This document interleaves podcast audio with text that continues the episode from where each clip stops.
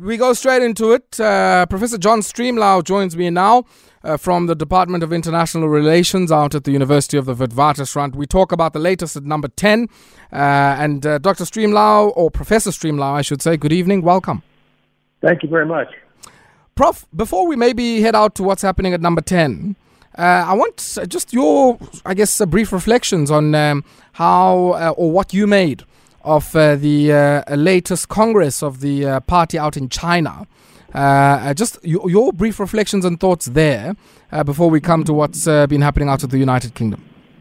Well, the contrast between the United Kingdom and its disorganized democracy versus the uh, president for life, Xi Jinping, who just got a third term but is absolute in total control, even more than Putin probably in Russia right mm. now and uh, he is uh, he is a, a, a dictator, uh, the likes of which we haven't seen since Mao Zedong. Now, he he may well be good for the Chinese economy, but we don't know yet. I just don't like dictators. You just don't like dictators. What, do you make, I guess, of the stacking up of the cards in the Politburo of the Communist Party of China and uh, what that might mean, not only for the geopolitics of you know the future of Taiwan, China's role in the Eastern European crisis, their competition with the US, and all of those dynamics, and of course internally, their management of COVID going forward? Well, it, it's uh, the COVID thing is a real problem for Xi Jinping, uh, and his economy is not as robust as it was. That that has knock-on effects down here. But I always have been of the belief that uh, Africa ought to be a strategically sterile environment, and there ought to be ways to have a win-win-win with the West and the China seeing it's in their interests for South Africa and for Africa more generally to be developed and to play a constructive role in the international community, and that mm-hmm. it's not uh, a, a, strategic theater of the, the way you referred to, to Taiwan. Mm.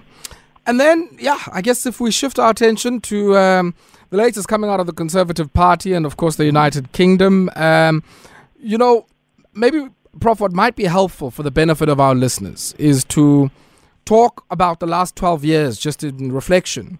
Uh, of uh, Conservative Party government in the United Kingdom. It's been associated with a lot. I mean, Brexit, um, the pandemic, and uh, some of what we've recently seen um, insofar as the musical chairs at the top of that party. Yeah, no, there's a lot to cover, but you're right to say that this is rooted in David Cameron's decision to have a referendum back in 2016 on whether or not Britain should stay in the European community.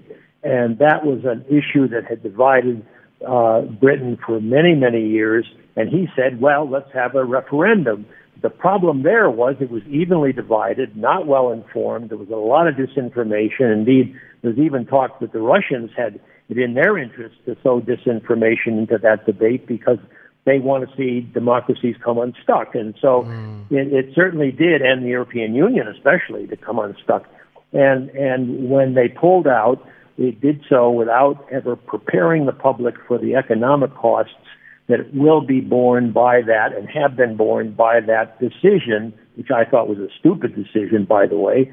But in any case, um, the economic problems that have compounded by COVID and uh, the current uh, or soon to be um, uh, uh, Prime Minister Rishi Sunak was uh, was the, the, the Chancellor of the Exchequer, the Finance Minister during the COVID uh, crisis in 20 to 22, and uh, he did do some constructive step, steps to protect jobs and and and uh, but he's a very conservative guy. He's a Boris Johnson guy, and he's a pro Brexit guy. So while I, I like to have this notion of younger leaders, uh, we talk about that a lot down here in South Africa. Mm. Uh, there, there's a certain wisdom that comes with age, frankly. And uh, this guy is is, is 42. Uh, he he entered uh, Parliament in his 30s, and he's extremely rich. I mean, he's worth 15.3 billion rand by my calculation, 730 uh, million pounds, which is twice what Queen Elizabeth was worth, by the way. and, so he's the 222nd richest man in in, um, in in in Britain, and he got his money largely through marriage with his wife Murty, who made a whose father made a huge, huge billionaire, um, dollar billionaire uh, money in in Infosys in, mm. in California. They met in Stanford. Yeah. Uh, he's very well educated, Oxford and Stanford University. He's apparently very bright, and uh, I watched him uh, give a few remarks when it was clear that he had no opposition mm. and would mm. become the next prime minister. And he's he's very glib uh, and and and intelligent, but uh, he, he's he's I think the wrong guy for the wrong time. And the British public is now polling very mm. favorable toward Labour. But why we'll why would you say why would you say that, Prof? Wrong guy for the wrong time. When many people might say, well, he might get a receptive hearing from the markets. I mean, he has his own background, worked at Goldman Sachs, um, and if one compares him to Liz Truss, he probably had a bit more of a, you know, I don't know what to call it, maybe. Ex- not the extreme well, free market fundamentalism of Liz Truss, but uh, probably yeah. still very conservative. well, Listen, Liz Truss was a was a complete disaster. she she lasted 44 days. That's the shortest prime ministership in in the history of that uh, long long democracy, the United Kingdom. And uh, um, you know the the the, uh, the the the calming of the waters may in fact occur, but markets have been very skeptical. The pound was slightly up as a result of this but the but the but the bond market and uh, didn't did was not unchanged and fell a little bit, uh, and and and everybody's taking a wait and see.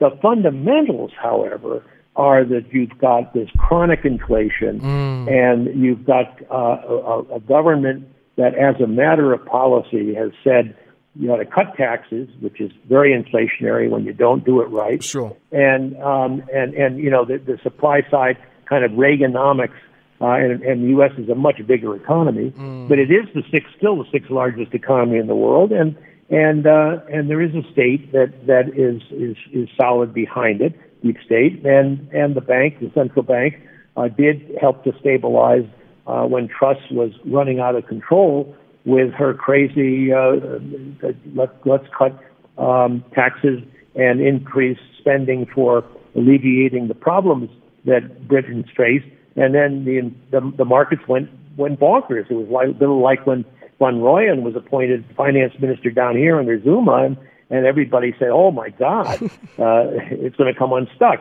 You know, the always you, you have to ask yourself when there's economic problems, what are the political politics response going to be? And the political response was very quick and savage in the case of Liz Truss, as it was in Van Rooyen and and uh, and now uh, people will take a slight wait and see. But the Tories don't want to run for election, which they really should have right now mm. to get mm. this back in, into a, being a, somewhat of a democracy, for gosh sakes. I mean, here you've got uh, uh, uh, Sunak uh, elected by you know 400 plus uh, parliamentarians who are very conservative and overwhelmingly white, although he's the first person of color to uh, to take the prime ministership.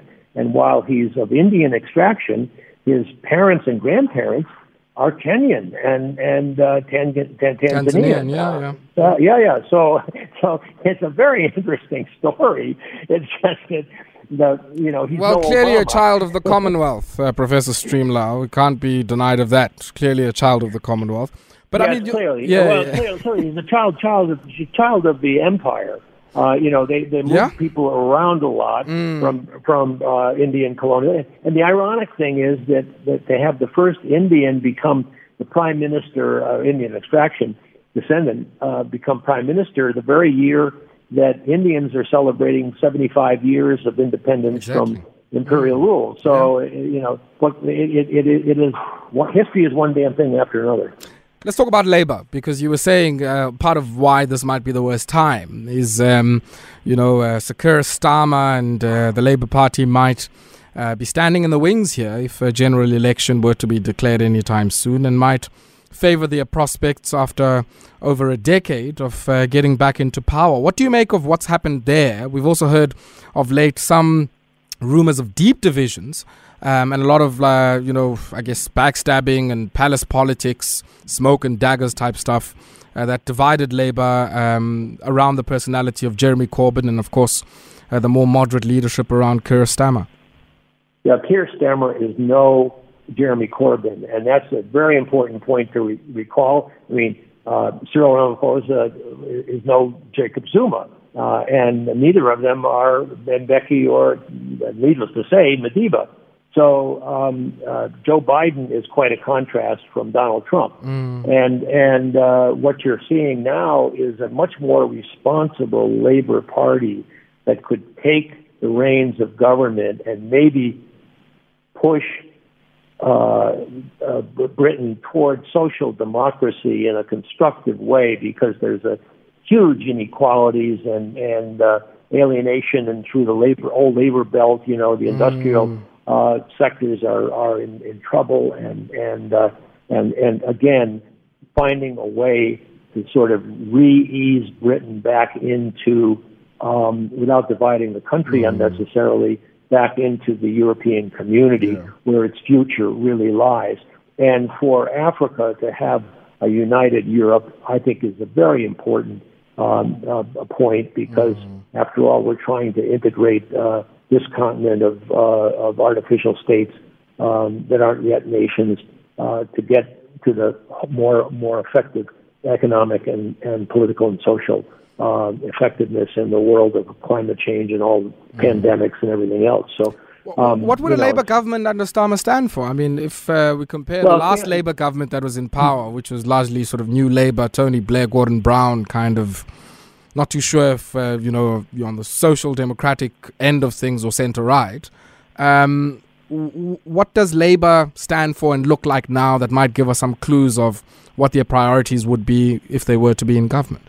Well, you know, the, the, the first thing is it's, it, all politics is local, and and I don't really know the internal dynamics of the Labor Party any more mm. than I do the Conservative Party. Sure. But what what we're talking about down here, I think, is important, which is to say that to have a Labor that was a party that was not, as Jeremy Corbyn would take it, off to the extremes of the left wing socialist bent and more in the democratic socialist mode of responsible um, fiscal policies, and yet trying to get a pro growth, pro employment strategy working, which is the same thing that, that, that is needed in the United States, the same thing that was needed down here, only, even more extreme because we've got so much unemployment, inequality, and poverty. And uh, as, as Ramaphosa reminds us always, but uh, but but getting to work in, a, in an effective way means you can't have a corrupt government. You've got to have an effective government, and you've got to mobilize around some core principles, which I think uh, Keir Starmer could come up with and make more effective than Jeremy Corbyn could, and certainly more than the, the very, very divided and unpopular uh, Conservative Party, which is still in power until January 20- 25 unless uh, an election is, is somehow forced mm. on the conservatives, and it doesn't seem like that's feasible in the short term anyway. Professor Stremlau, we'll have to leave it here for tonight. Thank you very much for your time. My pleasure. Good luck.